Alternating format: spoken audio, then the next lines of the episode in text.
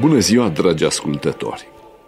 Astăzi vom vorbi despre simbolul de credință sau crezul, care înseamnă înfățișarea pe scurt a învățăturii pe care creștinul trebuie să o cunoască și să o primească și să o mărturisească.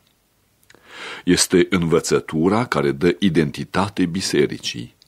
În acest sens, fiecare biserică sau cult sau religie are o mărturisire de credință sau un simbol de credință.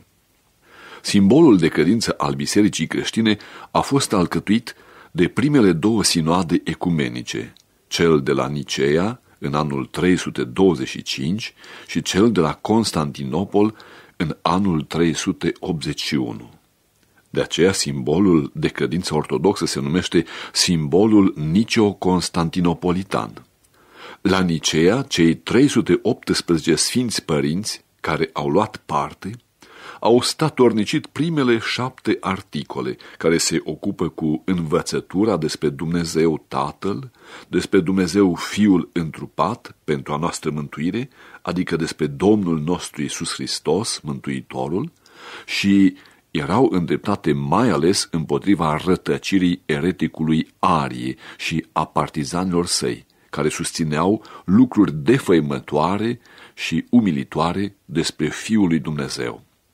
Al doilea sinod ecumenic, cel de la Constantinopol, prin care cei 150 de sfinți părinți au statornicit ultimele cinci articole, care se ocupă cu învățătura despre Sfântul Duh, despre biserică și Sfintele Taine, despre învierea morților și viața veșnică. Aceste ultime cinci articole erau îndreptate mai ales împotriva ereticului Macedoniei și a partizanilor săi, care susțineau lucruri bagiocoritoare despre Sfântul Duh.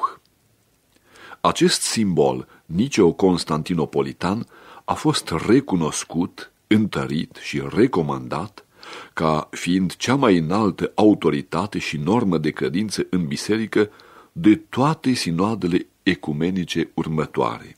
Înaintea acestui simbol au mai fost și altele, pentru că aproape fiecare biserică din orașele mari își avea simbolul ei.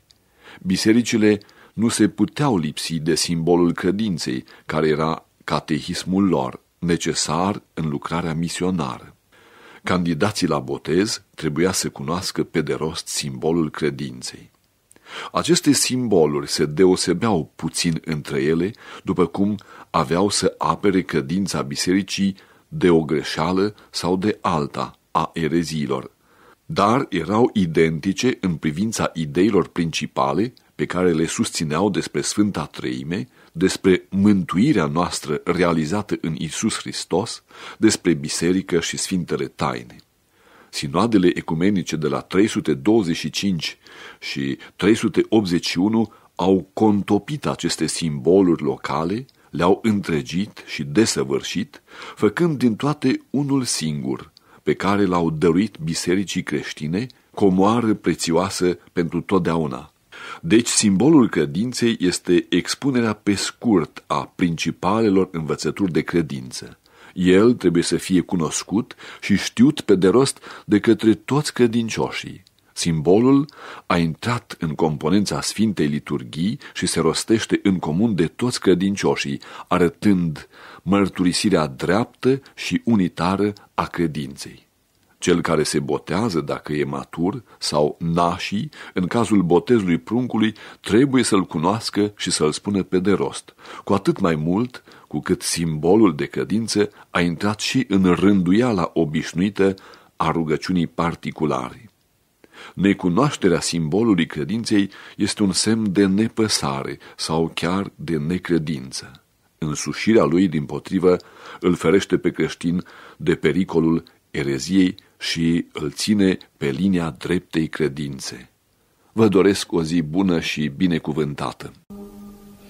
Cred într-unul Dumnezeu, Tatăl Atotțiitorul, Făcătorul cerului și al pământului, văzutelor tuturor și nevăzutelor, și într-unul Domn Isus Hristos, Fiul lui Dumnezeu, unul născut, care din Tatăl s-a născut mai înainte de toți vecii lumină din lumină, Dumnezeu adevărat din Dumnezeu adevărat, născut, nu făcut, cel de o ființă cu Tatăl, prin care toate s-au făcut, care pentru noi, oamenii, și pentru a noastră mântuire s-a pogorât din ceruri și s-a întrupat de la Duhul Sfânt și din Maria Fecioara și s-a făcut om. Și s-a răstignit pentru noi în zilele lui Pilat din Pont și a pătimit și s-a îngropat și a înviat a treia zi după Scripturi și s-a suit la ceruri și șade de-a dreapta Tatălui. Și iarăși va să vină cu slavă să judece vii și morții, a cărui împărăție nu va avea sfârșit. Și într-o Duhul Sfânt, Domnul de viață făcătorul, care din Tatăl purcede, care împreună cu Tatăl și Fiul este închinat și slăvit și care a grăit prin proroci. Și într-una sfântă, sobornicească și apostolească biserică, mărturisesc un botez pentru iertarea păcatelor, aștept învierea morților și viața veacului ce va să vină.